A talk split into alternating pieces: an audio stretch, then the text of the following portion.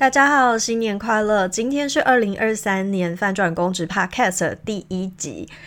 不晓得大家过去的那一年过得还好吗？今天这一集呢，对我来讲还蛮有仪式感的，因为我是在二零二二年的元旦假期的时候进去办公室里面写下我的辞职签呈，然后我辞职签呈取的文号呢是整个机关里面。全年度的第一个文号，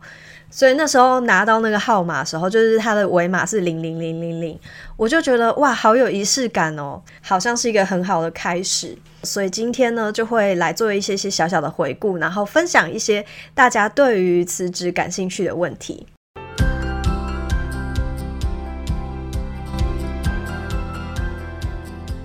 我想很多人会找到我，是因为我在部落格上面写了一些跟公务员辞职相关的文章，然后在 Podcast 这边我也有分享一些辞职转做自媒体的一些心得。透过这样子的媒体认识我的人，其实有一些人会来跟我分享他们的一些状况。一路上会听到许多人，虽然对于自己身为公务员的身份啊，跟工作有诸多的不满，可是因为薪水的关系，没有办法做出。出决定，我自己也是有曾经这样子的困扰过。我在辞职这一年的职等是九职等年功俸一级哦。呃，我刚出任公职的时候，认为我人生只要拿到九宫顶就可以安心退休，但没想到十三年，其实我就九宫一了。薪水其实虽然没有主管加级，但是在二零二二年的加薪之后，应该全年是可以突破百万是没有问题的。我想很多呃担任公职啊，尤其是文族背景的人，一定都会遇到这个难关，就是说，虽然现在的工作让我觉得很不开心。但我没有办法辞职，因为我在民间应该找不到跟现在公职一样好的薪水。虽然一直都说公职的薪水没有特别高，但是确实也不容易在没有任何相关背景啊，或者是没有任何民间资历的状况下，就轻易的转职到民间工作，而且还有呃相同等级的薪水。我觉得这是非常多人会卡在这个就是很痛苦，但是又没有办法做出决定的这个状态之下。所以今天这一集我会先一开始跟大家分享我是怎么样突破了自己的这个心结。那另外呢，在最后我会小小的跟大家分享一下我在二零二二年辞职这一年的呃收入跟支出的状况，然后让大家有一点点小小的概念，也许比较可以想象怎么样去评估。如果说你有呃辞职的规划的时候呢，该去怎么做？按照我对公务员的了解，其实我觉得公务员是一份相对现实的工作，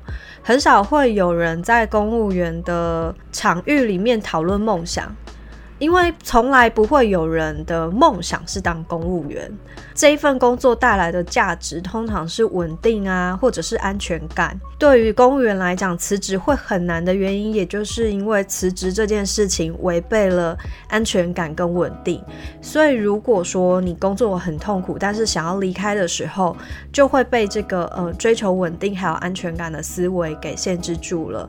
那我是怎么样给自己安全感呢？要知道说我到底需要多少钱。第二个是，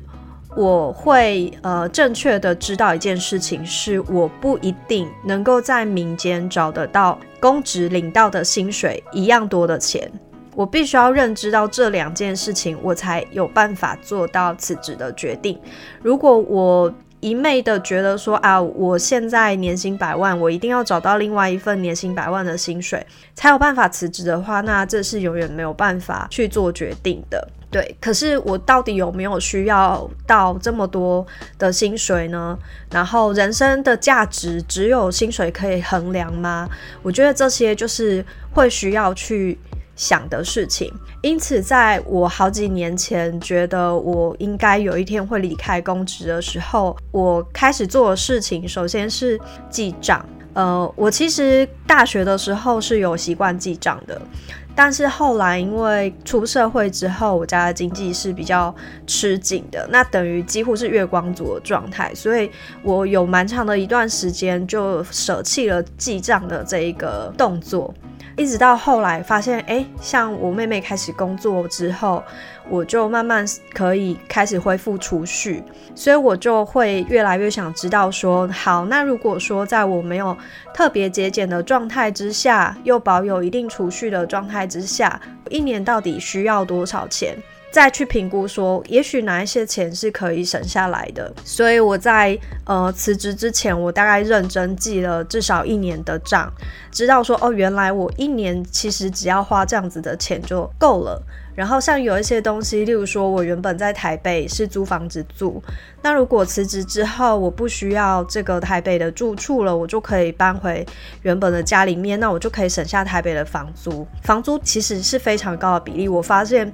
呃，台北的房租大概占我支出的可能是呃四分之一到五分之一的这么多，所以表示我只要做出某一些的改变，我就可以不用花那么多钱。另外就可以去检视说啊，也许我当年有一些什么比较特殊的消费，因为人生有的时候会有一些非预期的花费，或者是像我有一年做了近视手术，所以那个手术就花了蛮不少的钱的。对，那这些东西如果我在辞职之后暂时没有做这么大笔的消费，我就不需要保留这么多的钱。第二个就是去预估说，呃，我辞职之后要干什么。以我自己来讲啊，我辞职之前我就没有打算要急着马上找工作。这个我在很早之前的集数其实有分享过，因为我。从大学开始就一直打工，然后大学毕业就进入公职，所以我其实没有什么休息的机会。所以原本想的就是辞职之后会给自己一段休息啊，或者是旅行的时间。我在这个阶段里面，我帮自己预留的其实是第一个旅游的基金，另外我帮自己预留的是学习的基金。呃，因为我想象中，如果说我想要接轨业界的工作啊，或者是说我做转职的话。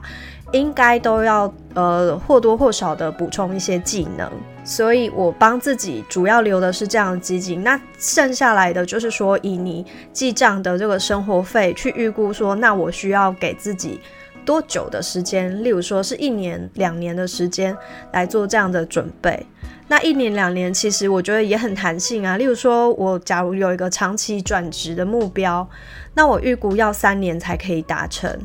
可是，如果我三年都没有工作，会很恐慌。那也许我可以在第二年的时候去找一个薪水比较低，但是比较轻松的工作，来呃互补财务上面的问题，跟我同时要迈向真正的下一个转职之间的落差，在时间跟金钱上面呢，某种程度上面达到一种平衡的。所以这个都是我在辞职之前有考虑过的一些状况，那我就会觉得说，哦，其实辞职之后我一定是可以活下去的，就算我去做大概可能两三万的工作，我也足够，而且我还有保有存款，那这些状态有可能都是短期，我也愿意学习，那我长期来讲呢，应该是可以。呃，有机会获得转职或者是其他的机会，所以我会这样子去评估我自己的这个财务的需求。那以上的第一点呢，就是提醒大家，就是你辞职之前对于薪水的心理准备一定要有。那这个心理准备其实是透过规划来的。我觉得有时候无法下定决心，也有可能是你对于这个辞职之后的一个状况呢，呃，想得太过悲观，或者是说。你太坚持于现在要有的东西了，所以我接下来想要带出第二个，就是破除这个公务员的薪水无法离职的迷思的方法，就是大家要认识到很多的价值是没有办法用薪水衡量的。以我自己来讲，我在二零二二年，我觉得我呃得到了非常非常多的东西，虽然我的收入不再是稳定的薪水收入。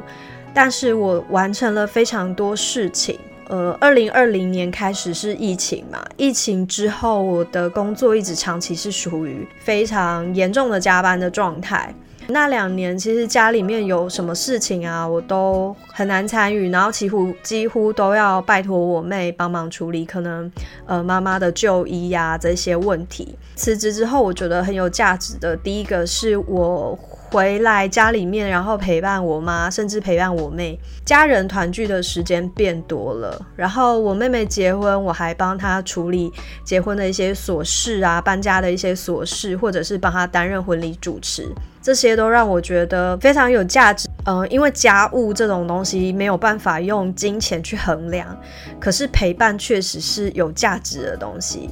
然后像长辈都很爱堆置东西，所以其实家里面有一些角落，我真的是看不过去，就是会很想清理它。可是其实去断舍离是需要时间跟精力的，大家都懒得去做这件事情。可是我每次回家，我都会觉得很阿杂，我真的很想要把它给改善。辞职之后，我终于有时间帮我妈做一些断舍离，然后我去清扫我们家的阳台，去清扫我们家的客厅，然后去做家具的撤换。这些事情，就是如果我没有辞职的话，我也永远不会去做这样子的改变。光是这个，我就觉得非常有价值了。第二个价值是追求自己的价值，辞职才让我看到了很多的不同的可能性。因为如果一直在现在职场里面的时候，你其实不会更明确的去看到说未来自己该怎么走，然后不会去想象自己。还有怎么样的机会？那因为辞职的关系，我愿意尝试更不一样的学习方式，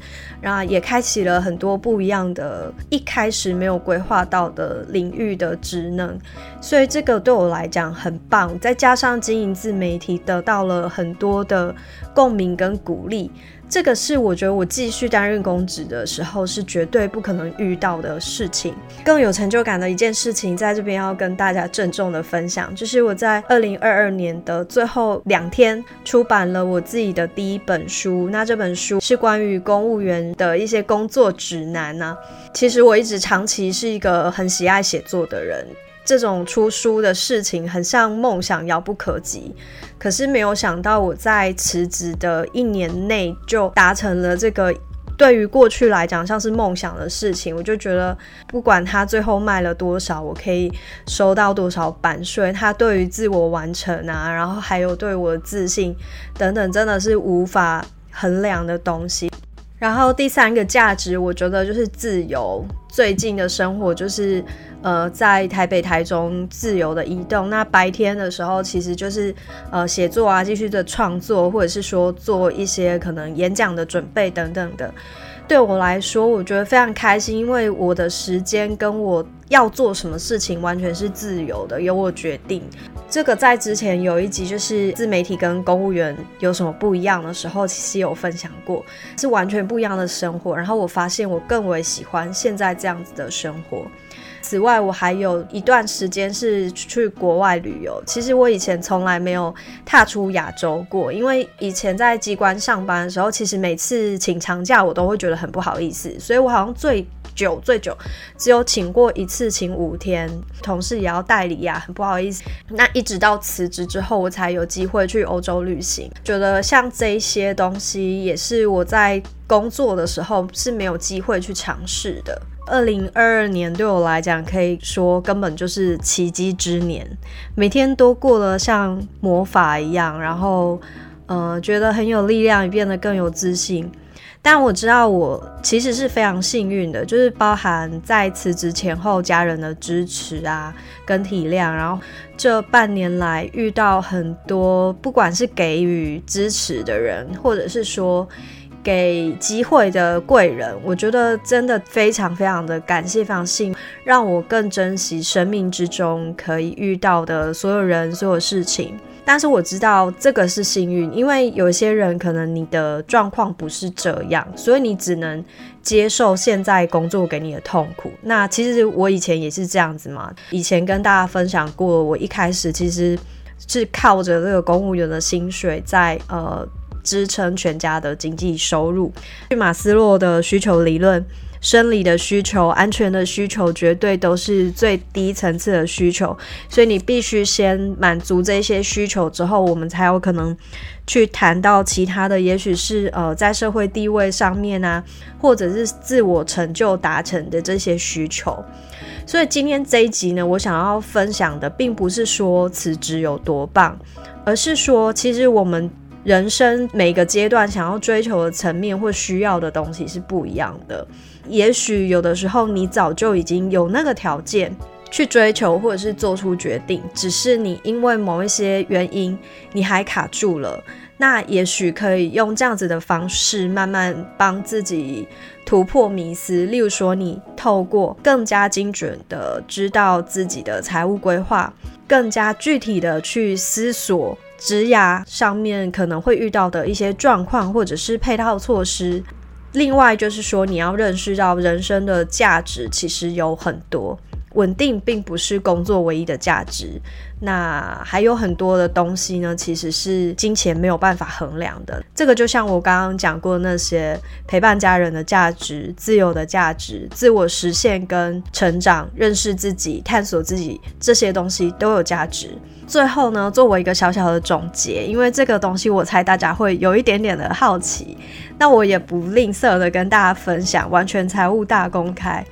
呃，我去年是在四月六号，也就是清明节连假之后正式辞职哦，也是我大概领了三个月的公务员薪水。那再加上年初辞职的时候是可以领到前一年度的考绩跟完整的年终奖金。那此外呢，我部落格其实有一篇文章有完整的讲解辞职的时候会遇到的一些权利的问题。虽然我是四月的时候辞职，但是我仍然会拥有。全年的休假天数，我除了可以休十天假，在我辞职之前之外，剩下我的年资已经，我的年资已经有二十八天假了，剩下十八天我还领了不休假的加班费。那休假的部分一样可以领国旅卡的一万六，零零总总还有我辞职的前一学期的学分补助，这一些钱其实加起来还不少哦。所以我去年在辞职之前，从公职这边原机关发放的所有，就是这些奖金啊，叭叭叭，加在一起，其实就大概有五十万左右，差不多是条件没有那么好的工作的一年的薪水了。然后那时候领到那那么多钱的时候，哎，我其实算一算也觉得，哎，蛮安心的，哎，表示我这一年其实剩下来的时间不工作，好像也还可以。那再加上我辞职之后，其实也蛮努力的，陆续有机会做了结案的工作。那后来也慢慢的有一些演讲啊，或者是咨询这些的收入，全部这些钱累积下来，加上原本工资领的钱，其实也有赚了六十五万左右，其实相当于一个普通上班族的年薪了。花费的部分呢，我大概有超支了十万元左右，也就是说我只吃到我原本的老本十万，而且我蛮清楚我知道这个十万是怎么超支的，就是刚刚讲过我有出国旅游，而且因为我在意大利确诊，所以那一趟旅程是有许多的这个变数，然后导致我后来的花费是完全超出我的预期，所以光是那一趟旅游我就花了大概是我支出的。四分快要四分之一。那另外是说辞职之后，为了想要为之后做准备，那此外也是一个个人的探索，所以我今年上了非常多样化的课程，然后也报了一些明年的课程，所以我在课程上面的花费将近五分之一。扣除这些之后，剩下来的房租啊，跟就是生活费，其实并没有很多的花费，所以算完之后就觉得，哎，辞职后的生活其实我是可以过得去的。那这个也给我的这个二零二三年会有更好的评估，知道接下来可以怎么样的去呃养活自己跟过活。今天是二零二三年的一刚开始，希望大家在今年都可以。过得很棒。如果你有目标的话，不妨把目标好好的仔细想过，把它需要的元素或者是达成的阶段性目标，好好的规划一遍。也许明年就换你分享你的美梦成真。我在二零二二年的最后几天出版的这本书叫《公务员工作生存交战手册》。购书链接放在资讯栏位。这本书我觉得适合给不管你是呃对公职有兴趣，或者是你是公职的主管，你常常有要带同仁。呃，教同人的需求，或者你本人就是刚进公职的菜鸟，我觉得都蛮适合拥有这本书的。那也许可以帮大家在工作上面减少一些摸索啊、教学啊、经验传承的时间。那你们可以点进去呃书商的介绍，看看上面的章节介绍。在之后的集数里面，有机会我也会跟大家介绍这本书的内容。那今天这集呢，主要是针对。二零二二年的总结，还有一些辞职对于薪水的想法。那我们下次再见喽，拜拜。